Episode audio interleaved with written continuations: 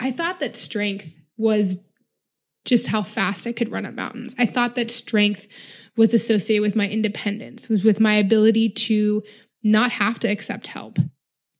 My strength was affiliated with like my muscle size or like, you know, my mile split or like, well, in my case, a VK split. So how fast I can go up Really go. thousand vertical meters. Um, but you know, I didn't know what, or I had forgotten, I think, what being a full human actually looked like without running.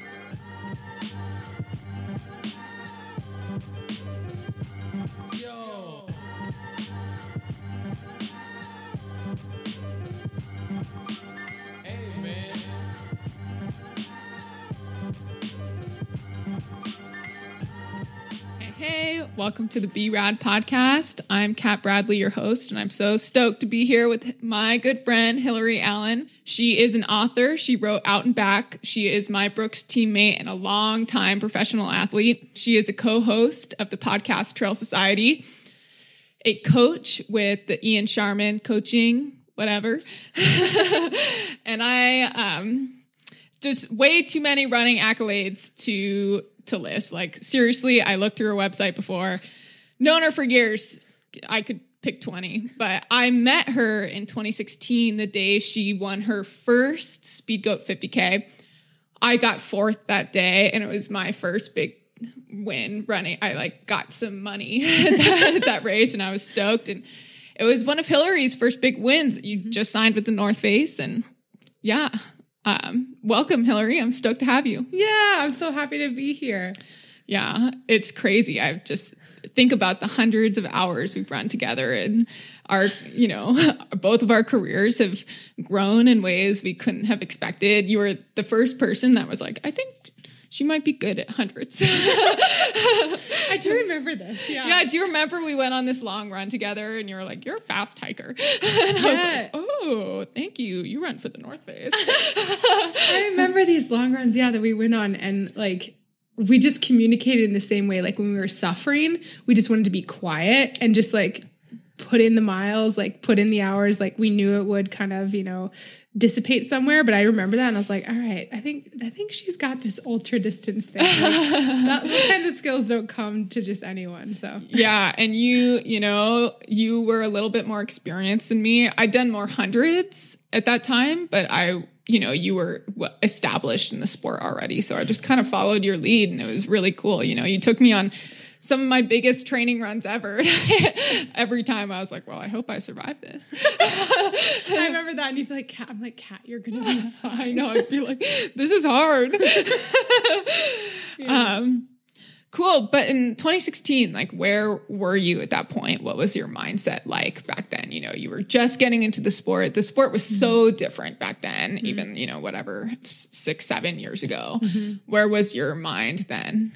You know, I think in many ways it is.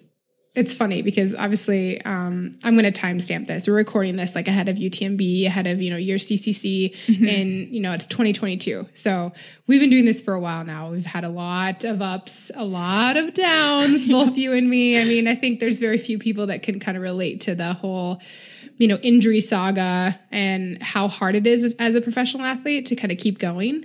Um, as you can, you know, to me personally, and you know, my whole journey. But um in many ways, my mentality back then in 2016 was what I like to keep preserving as it is now. And that's just trying to have fun and really hone in on my why of why I'm running. And the whole reason why I run and why I try these crazy, stupid, hard races is because it's fun to challenge myself and it puts life into perspective in a way that nothing else really can. Um, sport is really interesting in that way. It challenges you. It it proves to you how strong you are. And I think I was just discovering those strengths in 2016 because, like you said, I I was only a year a year into the North Face team. I was only two years into running like ultras, and I had just started running in general. You know, Yeah. so I it was all kind of like you know cue the Disney music, like a whole new world. You know, I was just exploring all of these things, but my mentality was just curiosity and then trying to find just the this challenge, these races that would excite me, and just try to do my best. So Yeah. I- yeah. But something ticks differently in people who do well. Was something ticking in you then? Was something, you know, scratching at you like, oh, I, I want to be good at this? You know, yes, but also no, because I think, I mean, I think the thing that was ticking in me to do well was that I was really devoted to the process. Like I wanted to see how much how much faster I could get. Like winning speed goat, that was the second year I had done speed goat, so I'd seen the course before. I knew what to expect. Did you do it in 2015 too? Mm, yes, and then I was there too. 2014, I Or forget 2014, which. yeah. Yeah. I forget which year. And so, um, I basically it, I knew I could put down a better time, and so Mm-hmm. I was motivated by that. And it was, and so of course, like I'm a pretty like Type A person. I like working hard. I love that about running that you can kind of see progress if you put in the hard work. Yeah. And so like I for sure I did. But then um there was also this perspective of like okay, like it's also really fun to see if I can, you know, do well. So it, but but like I had to have that seriousness about it because I was so devoted that I was trained every day. I had a coach, like I was obviously sponsored Yeah. and I was starting to see successes, but I, I think at that point I was kind of on the rise. I still hadn't, I never felt like I had reached my potential yet. So I still felt like I had more and more to give. Yeah. And that's such a wonderful place to be. Like it was kind of crazy for me because I won Western States. And then I felt like I was still on the rise. But like when you win Western, it's all of a sudden you got, uh, you like have this crippling pressure, you know, that's really hard to cope with. Yeah. Um, and all of a sudden you don't feel like you're on the rise anymore from external stuff. Um, but that type A personality, you know, you hear ultra runners all the time say that. And I think it means different things for different people. Like some people would look at me and be like, oh, she's type A because she gets all her training in. But, you know, Carson or anyone in my family would look at me and be like, uh uh she's not type A. I would look at you and be like, no, no, no. That's not typing. But that's like why we can share so many mouths together too, because like I feel like we can like Yeah. compliment one another. You're right. You're right. But you know me really well, Yeah. you know? So what, you know, what makes you type A and what does that bleed into other parts of your life? And do Mm-hmm. you feel like it's always healthy or do you, you know, is that, you know, sometimes I feel like my obsessive parts aren't always healthy. Mm-hmm. And like the best parts about you are also your biggest downfall. Do you feel Oh, yeah. that's been you for your type A personality? For sure. So I mean, when I say type A, I say um like perfectionist. When I was a kid, like growing up and in college, like I would literally forfeit my social life and like I did not participate. I didn't even really like partying. I was like such a grandma from like a very young age, but like I didn't even I didn't like to go to parties. I was majoring in organic chemistry. I was like on the tennis team, which, you know, mm. and like doing some really hard majors. I studied abroad. Like I was devoted to school. Like if I didn't get anything but an A, like I was pissed. like, and so that's like the type A ness. And so then I, when I was in grad school is when I started running. And so like mm-hmm. I was very driven and like I was working 60 to 70 hours a week in the lab. And then on top of that, dabbling in ultra running. So it's like Just dipping your toe in. my toe in, like running really long distances. That doesn't exist, by the way. and especially because like you know i would get off work on a friday and then just like get in the car and go you know to either a race or just like a weekend to train so that's like what i'm speaking of i was like very like all in um but of course if you're if you know if you're hearing me describe this and you're getting a little bit anxious or like you know the cold sweats because it sounds like you're pretty close to burning out well yeah like that's what my type a can Yeah. do like you know i can like lean it's like a teeter totter right it'll it can quickly lean to the other side and it's like you know just like i need a total break um and for me it can be really unhealthy if i'm so devoted to one thing then i then i like kind of neglect other parts of life which are really important like friends and family and like community and leaning into those other Yeah. things and rest and yeah And how do you balance that? You know, like I have gotten to the point more than once in my running career since 2016 when we met that I've had to take a full break. Mm-hmm. And I've taken full like eight weeks off running more than once uninjured. Like, how do you keep from having to do that? You've never had to do that. And like, that's really impressive. Well, I mean, I have in different ways, like that, but mine has been forced, like through Yeah. injury, right? I've, I think for me, my, my big, my big, like, my big pause moment or my, this moment really where I had to look at things completely differently was, you know, shortly after we met in 2017 when I had my huge accident.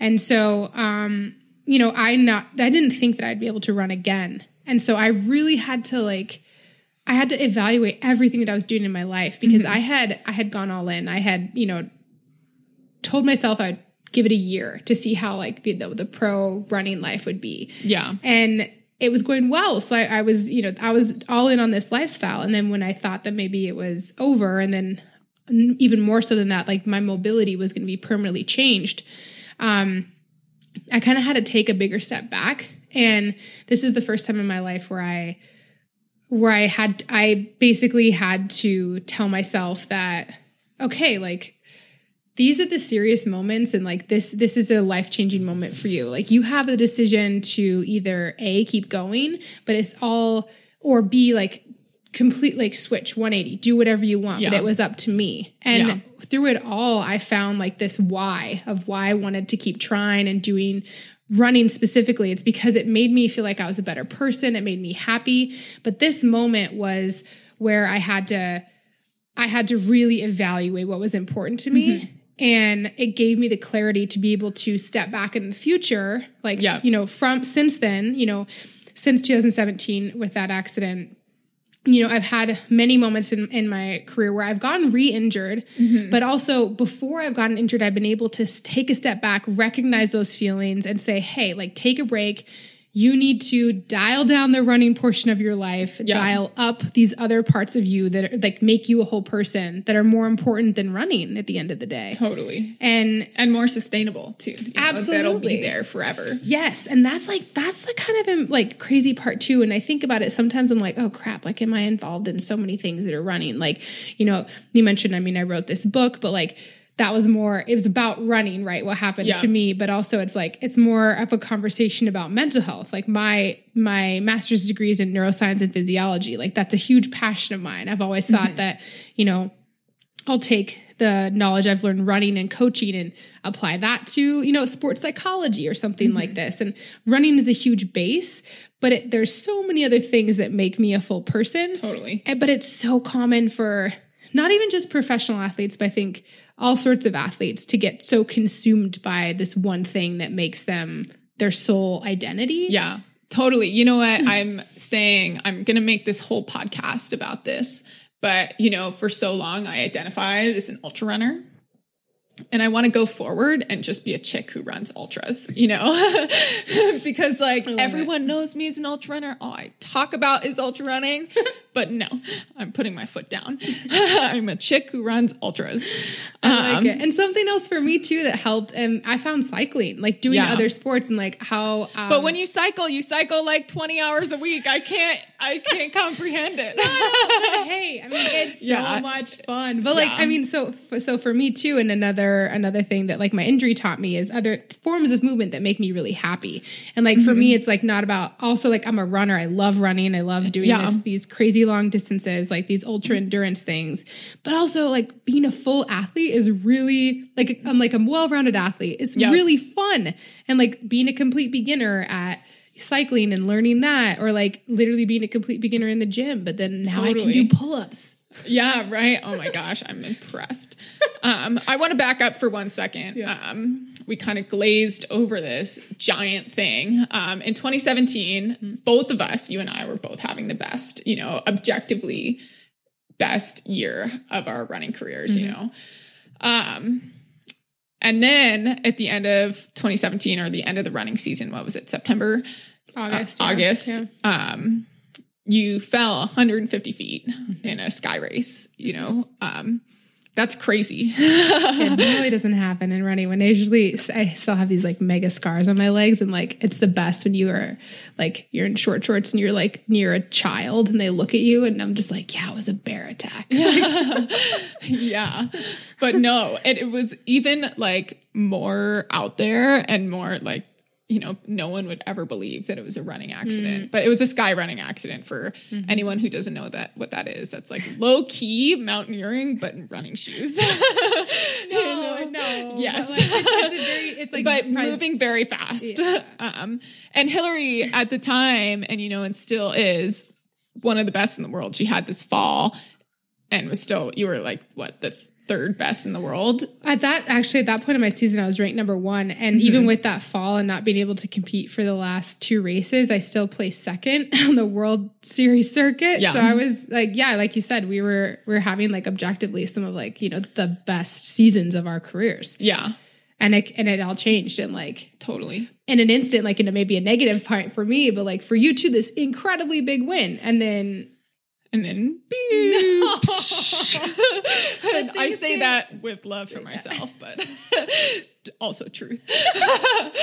but, um, you know, what changed in you that day, like outside of running, you know, let's talk about as a person, you know, go, and I, both of us were both wrapped up in running, but like what changed in you? That's like a crazy thing to experience falling 150 feet and you know in that moment not knowing if you're gonna survive. You know both of us have had bad accidents. I you know almost died in a car accident you know and you with this fall. What what changed in you that day? You know, first it was like gratitude, obviously, for it not being worse. Um, but I honestly, the biggest thing that I realized is that there's more to life than just running. And it sounds silly and almost like just so simple to say, but it's really hard as a professional athlete who I was like building my whole year, months of training blocks, like literally my whole year was based on and around races mm-hmm. where I, where I needed to put in intense training blocks, where I needed to travel, where I needed to rest, where I was going to be in the world. And then to have that all taken away and I was completely unsure of my future, I just realized like, whoa, okay, like there's more to life than just running and there's more to me. I think that's maybe the most important thing. There was more to me than just being an athlete and I had to tap into those other things. And it's kind of funny because I mean, only if I was able to tap into those other things was I able to get back to running. yeah Yeah. so from the outside perspective it doesn't look like your lifestyle has changed pre-accident and post-accident. How Oh, how has it changed you know? And i'm sure it has you know? Mhm. but how do you, do you live your life differently day to day? Or is it just you know you say your life revolved around races. It you know it seems like it still does. You know i'm guilty my life does even though i'm like i'm a whole person. You know i'm, all, I'm all, you know i think about racing every day if i'm truthful. Mhm. um has your life changed in ways that people can see? And and if not how has your life changed in ways that people can't see Yeah, that's actually a really good question. So, yes, um, and this is something, uh, you know, it's really interesting because from an outside perspective, no, my life hasn't changed. In fact, it's been like the volume has been turned up, right? yeah Because- you're so right like it's the, the, it's just it's I I have a van, you know, I like I travel to places where I can train. I'm running races that are actually longer Mm-hmm. and I mean, you know, hard is a is a relative term, but you know, Yeah. longer in the sense and so harder in that sense than anything that I was running pre-accident because I was doing shorter, faster technical mountain races. Now I'm just doing longer stuff because I don't want anywhere near like running as recklessly as I was downhill Yeah. back in the day. Um, and so, yeah, so basically, from an outsider perspective, all of that's turned up. I lived in France for a couple years just because I like you know this is where I race. This is where my home is. Like I love the European style of racing. The more vert, the better. So what better place to live than France? Um, I've um, you know I've also like you mentioned I'm coaching with uh, with Sharman Ultra coaching, and that's amazing because I can like give back to the community that way. But you know it's really interesting because these are all things that I share on social media, right? It's a great tool. It's Yeah. it's amazing, but um I get to choose what I share and I Yeah. get to choose what I keep private. And there's a huge part of my life that is not shared publicly. And I think that that's sacred and it's important. And so all of these things that make me a full person that have changed significantly from, you know, before I, before this accident and even, you know, in the past couple of years of dealing with many injuries and coming back um, to races, like there's a whole bunch of things that have changed. Um, and but it's like those are the things that maybe aren't as sexy to share on social media but they're just as important. And yeah. you know it's like it's something that i that i think is cool. And i think that everyone should realize that there's there's more to athletes than what they share.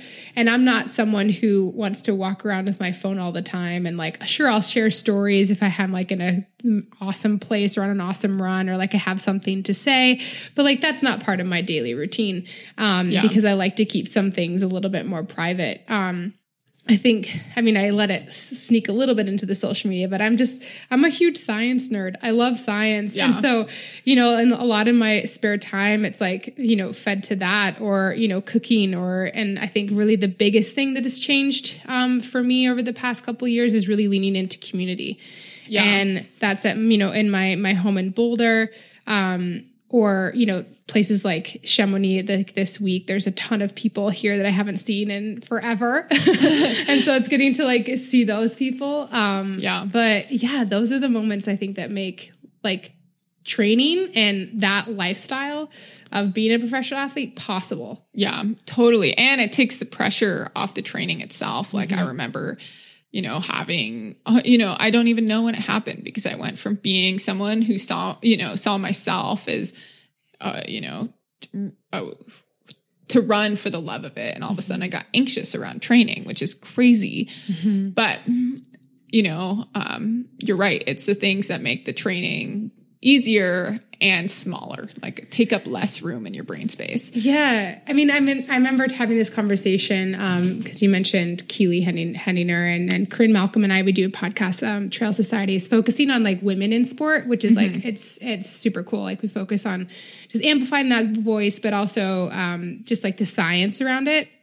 And I remember Keely was talking about early on in her running career when we both met her and was like mm-hmm. running with her in Boulder.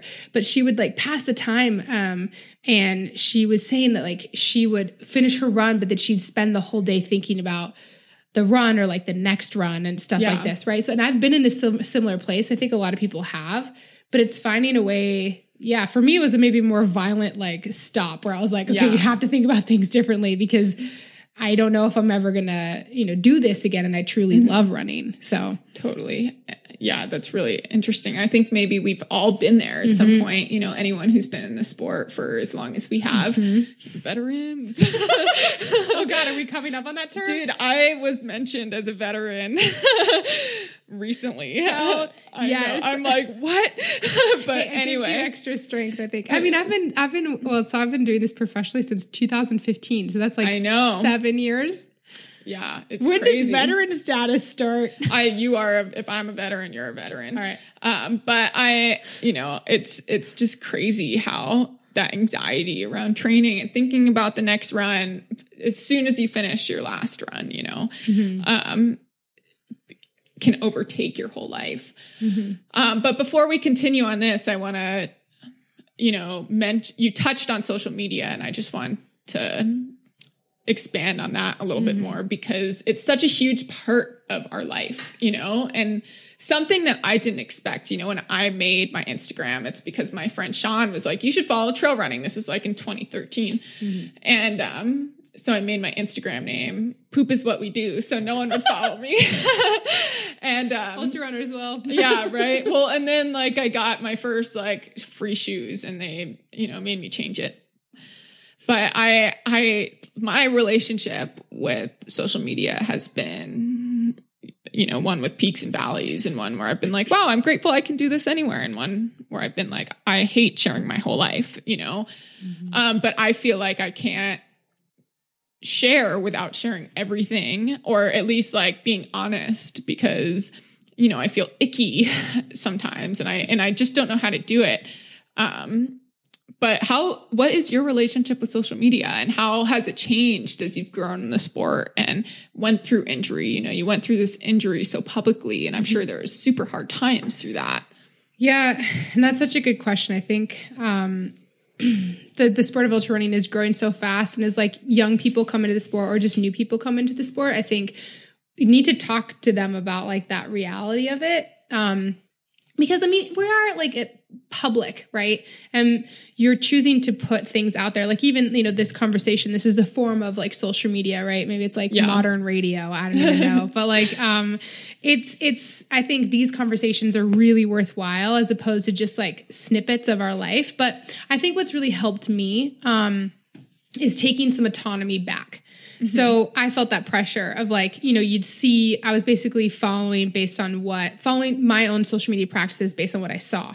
And so that was like the most successful people were literally sharing every aspect of their life. Mm-hmm. And that didn't feel so authentic to me. Like it felt like a hassle. Like I felt like I was spent, spending way too much time doing it. And it was bringing the joy. Like I also started my Instagram back in 2014 when I started doing run, like ultra running in general from this boyfriend I had at the time who gave me my nickname. There we go. actually, actually, no, no, no. Ryan Oh. Kroll gave me the nickname. Oh, Shout shout, out to out Ryan. Ryan Kroll. Uh, he's like, "What are you, a hilly goat?" And then, um, then it stuck. This the the ex boyfriend that I have. He like then Wow. just like that became my nickname. I dumped him and I kept the nickname. Thanks, Ryan. Yeah, But- Ryan. For those of you don't know, who don't know, is um, my partner in coaching. I coach with Boundless Coaching, and He's um, awesome. he's the founder. And that totally sounds like something he'd say. exactly. He's like he was like he was kind of just like pissed, simultaneously pissed, but also just like in awe of like how fast I could go uphill. And I was like really new to this. He's like the Yeah. hilly goat, like what? Anyways, I digress. But um, so basically, like I've spent I I created my first social media account like because I was like, oh, that's what you do. And I started following these mm-hmm. people. First, it was just like, you know, landscape photos, or whatever. Something for me. But then when I got like more attention from brands, it almost felt like they owned say in what I was posting. Mm-hmm. And that like took some autonomy back. But then what changed, what changed for me is like during this accident where yes, I went through it publicly, but that was my choice. I mm-hmm. got to, I got to choose what I would share. And I chose to be very honest. I shared the good, but I also shared the reality and how painful it was, how hard it was, how much I was doubting myself. I mean, that's what eventually I've always been a writer, but like I eventually wrote this book because I felt like people need to hear this. They need to hear mm-hmm. the honesty, and because I had no one to actually look up to or follow in this in, in an injury period, because most of the athletes just disappear and they then you know come back when they're winning again. And I was like, well, this doesn't seem fair. This doesn't seem Yeah. honest. Like, how do I do this? And so after that moment, then I decided, okay, like I get to choose what I want to share. And I go through periods where I share a lot, or I go through periods where I don't because I feel like I need a break or I need like a mental health break. Um, because it is, Yeah. it can be a lot of pressure. And also, I mean, to be honest, like I love the people that follow me, but most of them are strangers. And like, there's a certain privacy that I like in my life. And yes, I will share openly, like with my, you know, athletic life, but the other parts I get to keep to myself. And it's, it's having those boundaries, I think for me has helped, um, have a better relationship with it. It's not perfect. I'm still like constantly changing it, but like, you know, or constantly evaluating it to make sure it feels good. Yeah. Um, but boundaries, I think, and then like having some sort of autonomy and choice associated with it. Yeah, that's huge and something that I, you know, struggle with Yeah. every day. I'm like, hmm. I know. Does social media own me? or do I own my Exactly. social media? And the brands too. Like I really love the brands that I work for. Mm-hmm. me too. And I want to represent them so well. Um, and social media is how I do that. But you know, it's not always easy. And it, for me, Mm-hmm. it takes, it, you also have to think about how much energy it takes Mm-hmm. from you to post. You know, sometimes because I like to be really honest, it takes a lot of energy for me to post. So then, like, it takes me like an hour for one social media post, you know, and that's Yeah. crazy. But, um, you know, so I'm constantly evaluating that relationship. Yeah. Um, but I also, you know, you touched on a, another really important thing that I wanted to talk about. You talked about some of those dark moments that you went through in this accident.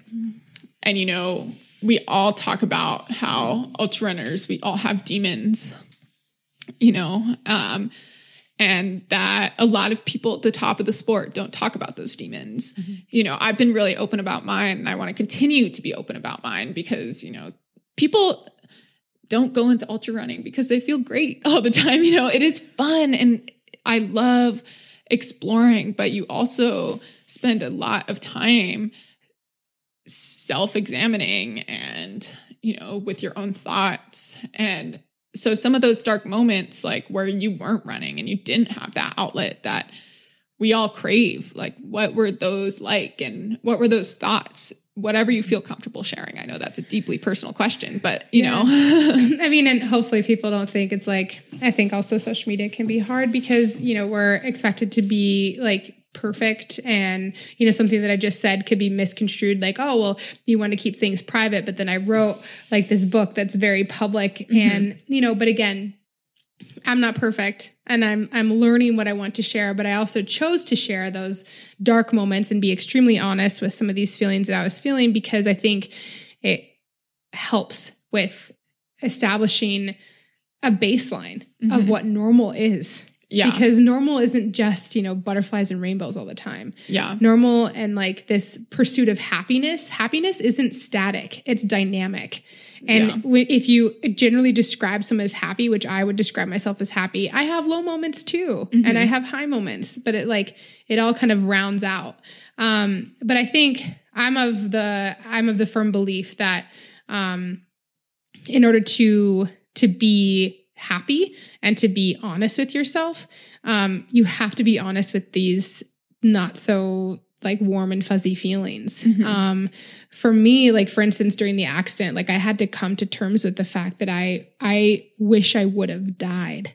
At some point, at my lowest points, I wish that that that I wasn't going through the current recovery that I was going through because it was easier to just it felt like a it felt just like a you know get out of jail free card. Mm-hmm.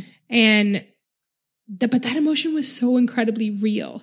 Like yeah. it was different than like, you know, suicidal thoughts or something like this, but it was like, but it, it but it was thought of real like just despair and like not knowing how mm-hmm. I was going to string the next few moments together or the next few days or months or what my life would look like. And I had to really be honest with myself and, you know, express that to people that I really trusted and for them to be able to hear it and you know sit with me and then know that it was going to pass yeah. in order to like move move to the next you know better moment or happy moment and um so again it's like choosing to share those things around um you know my accident and that's you know in my book it can be an extremely um you know it's like you're standing naked in a crowd of full of strangers. And then you know and it's it's great like hopefully that's helped someone normalize these feelings that i think mm-hmm. a lot of people a lot of people can feel. But it i mean it's just like it it happens a lot. I mean i think humans were not we're not static things and our emotions certainly aren't. Like i don't even know how mine operates sometimes and like you know you can kind of go through all these things. And that's also why i love running because you get the time and the space to kind of work through yeah. emotions. And like you know i'm sure with both of our races coming up like it's not going to be happy the whole time. Like you're running in an ultra race and you know it's going to be hard at some point. Yeah. Um but i think the biggest thing that i've learned is that the more you're open and honest with like welcoming kind of those negative thoughts and working through them like the that kind of the easier the easier it becomes. But yeah i mean but talking about kind of like social media one thing too with um with this and like dark moments is like it's hard to to be honest and to share all these things because comparison is a real thing. And you know like i think that can steal a lot of joy from athletes because we're constantly stuck in this comparison game stuck in this comparison game of like oh, like PRing, right? Or like yeah. there's a comes a time in your life when you're not going to be setting personal bests anymore. Or, or like this person does social media better, or this person is having more results, or this and that. And it's like you can get caught in this comparison wheel. And then you like, for me as a type A person, like I, then I look like inwardly and I'm like, well, I suck at everything, right? Like I'm yeah. not you know, I'm not fast, I'm not good enough. So like it can kind of go into self-doubt.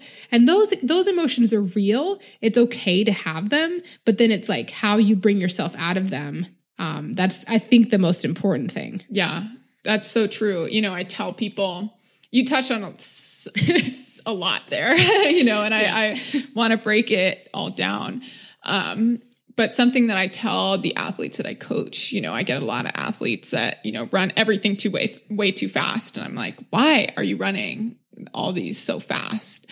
You know, and I'm super upfront about it. I'm like, you should be running towards, you shouldn't be running away. And mm-hmm. like, if you can't sit with those easy runs, you're running away from something, you know, and you're not facing some of those, that hard that. shit in your life. Yeah. You know, and if you're, you, if you're not if you're running away from something you may be successful for a little while but that's a flash in the pan. You got to face those demons. You got to be running mm-hmm. towards those demons um, to find success and happiness and to understand yourself. Those are yeah. wise words. I love that. Thank you thank you. I've been working on them with a lot of athletes. But um you know you mentioned the despair that you felt there you know? And it's so interesting. I i can relate to those feelings mm-hmm. in different times you know where you feel stuck and you feel like you'll never get out of that situation you know? Um and that the out would you know that having face like facing death before that would have been easier you know? It reminds me of in the end of an ultra when it's really hard you've had a hard day mm-hmm. and you're like dnfing would have been way better. And you're like this race is never end. I've had the thought i'm like this is my purgatory. Yeah. yeah. this is like purgatory. I've done something wrong. I'm just gonna low-key suffer forever. Yeah. The finish line will never come mm-hmm. you know? Um, and when you were talking about that it kind of reminded me of those feelings i've had in races where I feel like the finish line is never coming and that deep pit of despair that I felt and for different reasons in my life. You know, and again, just give me a bullshit answer if this is too personal, but like, why do you think you face such deep despair and difficulties when all of a sudden running was taken away from you? Was it all about running? Was it about your self worth about running? Or what was it that made you feel like you're you'd rather your life had been over? Yeah, and I think okay, so obviously yeah, that is that is a big one, but I think it's multifaceted. Um for sure it was all about running. I think I had I had associated my self-worth with that and it had happened so quickly that I was I was actually surprised that I had that I was so consumed by it. And that just 2 short years ago I was, you know, I had to find myself in so many other different ways and not just as a runner first. And so that surprised me. And then my, but yeah, that just my self worth was so caught up in it. And that I was, I didn't value myself, that I thought that my, all of my strength was associated with running. Like I was physically so fit and then I couldn't even get out of bed. I couldn't even get out of the hospital bed for five days. I was literally like giving up. Like this nurse had to come over to me and be like, you have to try. Like you can't, you can't just give up because she saw it was happening and it happened so quickly. Mm-hmm. And the thing that changed for me was that I like, I thought that strength was just how fast I could run up mountains. I thought that strength was associated with my independence, was with my ability to not have to accept help. My strength was affiliated with like my muscle size or like, you know, my mile split or like, well, in my case, a VK split. So how fast I can go up. Here we go. thousand vertical meters. Um, but you know, I didn't know what, or I had forgotten, I think, what being a full human actually looked like without running. And that's why I fell into the hole of such like deep despair. And honestly, I mean, I can say it now, but I could also say it pretty quickly back then um, as I was regaining strength and like realizing that I did possess strength in these unconventional definitions.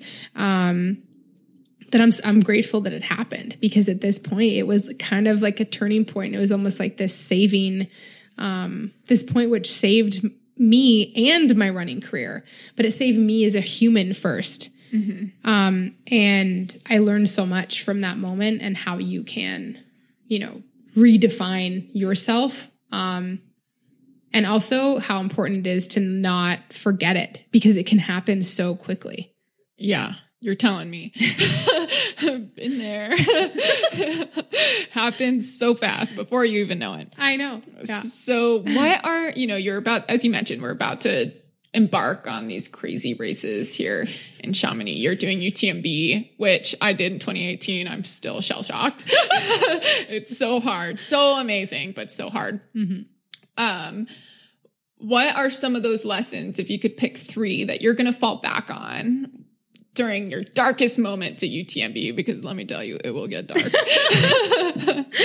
Oh man, I think I guess um, the first thing would just be to take care of myself, like, and that involves eating and drinking, like to not, Yeah. you know, you know, to not to not forget that. Um, and I think also, I mean, this might be an asset of it, um, but just like admit that it's going to be hard, and just also like yeah. have compassion and understanding and like problem solve my way through Mhm. all of that and because i think that's that's the most important thing like things are going to get hard and it's how you problem solve and have compassion around Mhm. it that like makes you makes you have a successful day and it's like yeah to to analyze kind of you know it's I, you're always constantly analyzing i think as an athlete like okay is this pain like normal or is this like going to lead to something you know more? So at the end of the day like i want to finish. Actually utmb is going to be on my birthday this year. So like for my birthday i want to finish utmb In the back. um but you know like without causing harm. So it's all it's always it's always those things. So like eat and then problem solve and yeah. finish the thing. That's huge. yeah. Um, we mentioned 2016 and how your mind ticked then. Um, what is different about you now going into a super competitive race? How do you approach it now versus when you were earlier in your career? If there is a difference, you know, there is a difference for me for sure. there's definitely a difference for me too because you know and honestly i think the shift because i've had a lot of changes this year i um i'm on the brooks team which i'm Teammates. i'm so happy about. I mean it's like a company that like full stop. It's just like i just feel supported. Like they give me what i need. They listen to me. And uh, like i was having some problems with the shoes for my last sponsor and i just really didn't feel like they listened to me. And it led to a foot injury and a surgery which was like pretty serious for someone who's been through so much. And so I feel like very lucky to be a part of this team. And, but there came with that a lot of pressure. Like earlier in the year, I was really struggling with it because I felt like I'm a very loyal person. I didn't want to switch brands, but I was kind of like, it was another moment where I was like, I have to take care of myself and I have to, I, I need to switch. It was becoming emotionally necessary for me to switch as Yeah. well, not just physically. And, um, so I'm like very happy to land here, but I, I was think I was putting a lot of internal pressure on myself for like performance and like joining a new team and all of this other stuff. And I just felt myself not being very happy. Um, and so really, um, since the beginning of this year, I've been really focusing on what makes me happy, why I run, why I want to run UTMB. And this, this sounds kind of crazy, but I'm not running it for a competitive goal. yeah. If that happens, great. I'm running this race because it is an incredible challenge for me. I have technically not run a 100 mile race. All of my like crazy races in Europe, like TDS, like 93 miles with the same amount of gain as UTMB, doesn't count. But like, or like my, these like 110K races or 100 and 100 100k plus races that like you know run like a 100 miler but mm-hmm. technically it's not. It's just i do it for the course and for something that inspires me. Yeah. utmb inspires me. It's a it's an incredible incredibly stacked field but i'm not running it for a competitive goal. I just i want to run it for me and i want to see like i know it's going to be hard and i and i mm-hmm. want to be i'm up for the challenge. So that's my mindset going into it. Yeah, that's amazing. And I think that's the mindset you kind of have to have Mm. going into UTMB. I mean, you know, I don't believe you for a second when you say you have no competitive goals because I know you and you're com- as competitive as I am, you know. Yeah. But, But, also, yeah. I I know what you're saying. Yeah. Um, and just to complete this distance on this course and survive it, which I know how fit you are right now. That will make you very competitive. um, is a feat though, and you for these huge distances, you have to go into very humble. Mhm. Um, otherwise, you know, you're gonna run the first 30 way too fast and blow up. you know, that was my CCC last year, and I just was like, ah, I can do this off no training, and I blew up. You know, obviously. um, I want to talk a little bit about Brooks. That we're, you know, a little bit more. Just take this opportunity you know, I signed with Brooks in 2020 and it's been the best decision I've made in my career. Same with you. Mhm. Didn't feel supported with my last brand. Um, you know, even though the contracts look fairly similar, I just didn't feel like I was celebrated as a person. Um, and I, I didn't like the shoes either. But with Brooks, if I don't, if I have a problem with the shoes or the gear, that feedback is valued. Yeah. You know, um, what has that relationship look like for you?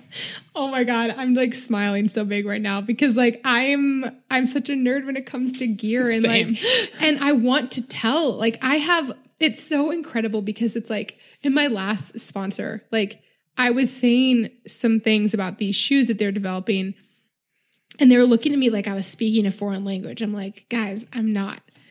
Like I don't under, like I feel this way in this shoe. And then like literally I would have a shoe from Brooks and I think within like I hadn't even officially signed my contract yet and I had like 3 meetings with the with the footwear team. Yeah. Like and they were just like so they wanted to take my feedback and I would say these things I was like these may sound crazy but I feel this this way. Like I feel like this shoe is like slightly longer here or the toe box is shaped differently and then like this guy Nick Clinton would be like, "Oh yeah, that's really perceptive of you because we changed this and this and this." And I'm like, "Huh, I'm not crazy." Like I know I've had the same experience with Nick.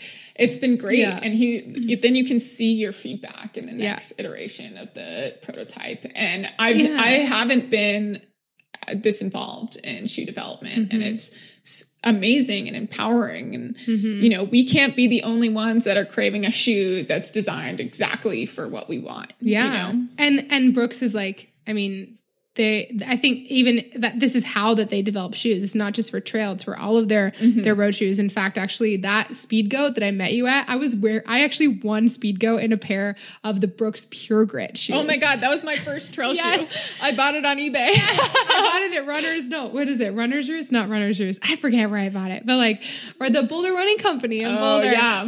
Um, but yeah, so it's like it's coming full circle. But people like Nick, um, like so, and then the designers, Jesus and Josh, like they're awesome. Yeah. Um, Javier, I think there's another one, and then um, Brian Bark. He was the one who like literally was sending me shoes under the table. My like I I won Madeira Island Ultra Trail, the 115k last year in a pair of Brook shoes. Like Which which pair? uh the actually they're called the Frankenskadia. They're like a Oh, yeah, combination. Yeah, I know like- exactly. I, I did CCC Sorry, in them last yeah, year. They're awesome shoes, but Yeah. they're just for us, I guess. Um, but, But they used a lot of that into the Cascadia that's Upcoming that Yeah. I will be wearing most likely at CCC this year. So. yes, it's such an amazing shoe. Yeah. Um, and so, I mean, it's just like all of these things in the gear, like the the devotion to trail that Brooks is like they're fully embracing trail and giving us the gear that we need to run this these like mountain races. Um, and it's just it just feels amazing to be part of this this this team. And there's gonna be so many people coming out to to UTMB to kind of like experience um, Yeah. the trail culture. Um, yeah, it's just it's it's so cool. I just it's I am so excited to be a part of this brand. Yeah, me too. It's it's so amazing. So head to toe, what's your Brooks? Yeah. What's your kit for CCC this year? we were just talking about this. Uh, so I'm probably wearing um, the Caldera 7s. So again, sorry, these are coming out, but the Calderas are amazing. Um, they made some cool changes. So I'm really confident in this shoe for UTMB. Um, my shorts are going to be the Chaser 5. Um, they're a little bit longer. I like things a little bit looser um, for the, the ultra distance. I don't like to feel so um, constrained. And then just our our Brooks like normal top. I don't even know what it what it's called. They've got some new cool colors for the trail world this year. So it's got they've got like a brown, pink, and blue. It's like these like colors that don't seem that they go together, but together they they do. Actually Yeah, and they're cool. very trail. Yes, it they- looks like- it's earth tones while still having hot Yeah. pink in it. It doesn't make sense, but it's the vibe. hey, there's hot pink wildflowers. I've seen them. yeah, Um, true. And then I have um, some trekking poles. I use Black Diamond, um, the Z poles, and I've got Mhm. the Ultra Spire, um, the Alpha Vest. I can actually fit all my mandatory kit in there. Um, we'll see if we have the cold weather kit or the warm weather kit. Um, but it's like my favorite aspect of this vest is um, it's got this magnetic pocket at the back. Yeah. So I can like stash things that I need there quickly. So it's like nutrition.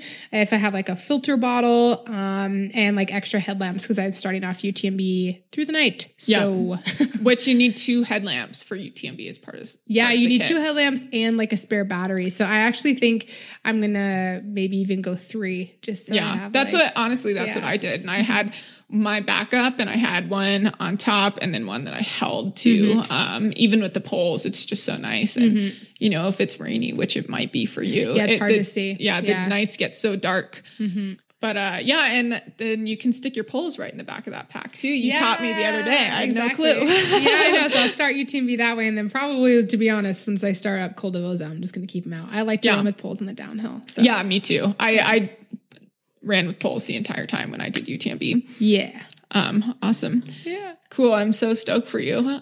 and you too. I know it's getting close. so, as we've talked about, we've been in the sport for a while, um, and the sport has changed and it's continuing to change and grow. Um, how do you feel about those changes? What have you seen change, and how do you feel about them? What's the good, the bad, the great, the evil? You know, so I think I think overall growth is great. I mean, it's so cool because I mean, I'm you know I'm making a living off of this uh, off of this this sport. Um, you know, through coaching and running. Um, it's something that I hope to continue. It grows because I would love to be a part of this community for you know well after my competitive years are over. So I think that that's great. Um, growth is amazing. Um, I mean it's controversial, right? That UTMB now is owned by Ironman, um, and and you know, I, but I think it actually represents growth because they have a lot of money, they see a lot of opportunity in trail. So I think overall it can be judged as a positive thing because it it's contributing to growth of trail running globally. I mean, we've already seen that in in the U.S. Um, but so I think that's overall really great. Um, what I don't like, what I don't like, and I think this is kind of the ugly side of the growth, is that I think it just it with any growth and as companies get bigger and bigger, they end up driving the decisions, not the athletes. Mhm. And athletes can be, you know, kind of this like thing that they that people use right to kind of get ahead and used up so much where they just like it leads to burnout right Yeah. it, it happens a lot And we've seen that in both the brands that we work yes for before. and so i think um i think that's the ugly side so i think Mm-hmm. you just have to you know take space and and and work with brands that that you know you um, believe in and that you feel confident of course we're talking about it from a professional standpoint yeah. but i think this can go into to anything like not being taken advantage of just because a brand gives you gear like have boundaries you know Yeah. um but so i think that can be that can be the negative the negative side of things um but it all comes in this really big positive because trail running is is expanding. Um i think it's really cool especially like getting more women into sport women into trail running like education about that. But again if there's like i think the negative side of that is like yes i believe that the like trail should be accessible to everyone. But i also think that there needs to be some education around trail etiquette how to take care of the mountains where to go to the bathroom if you're in the backcountry or even in a trail. Yeah. you know, like all of these kinds of things because I love these wild places. And the reason why I love them is because they're wild.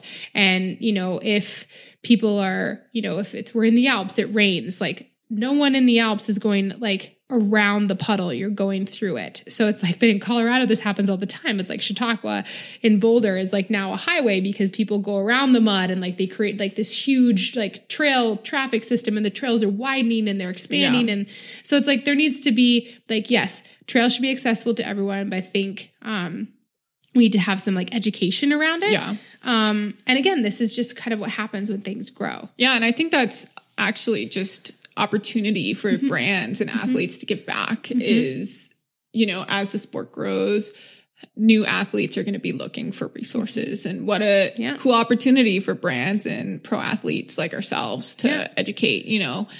Um You do your a- boundless camps too. It's like that's a perfect opportunity. Like, Totally. yeah. And though the people at the boundless camps are a little bit more experienced than the people we're talking about, you know, but um, on pod, podcasts like these, just talking about it, like, hey, we want you here, but clean up after yourselves. Yeah. Or if you have questions, ask us and we'd be more than happy Yeah. to answer them. and I think that's something really cool about trail is that as it grows, um, it is very accessible. You know, you and I, as pro athletes, are far more accessible than, say, someone who won Right. New York Marathon. Mhm. um, just because the roots of this sport are still in the ground. You Mhm. know, we're still grounded and it's still a community sport and it's still small enough that, you know, we get to interact with the rest of the community.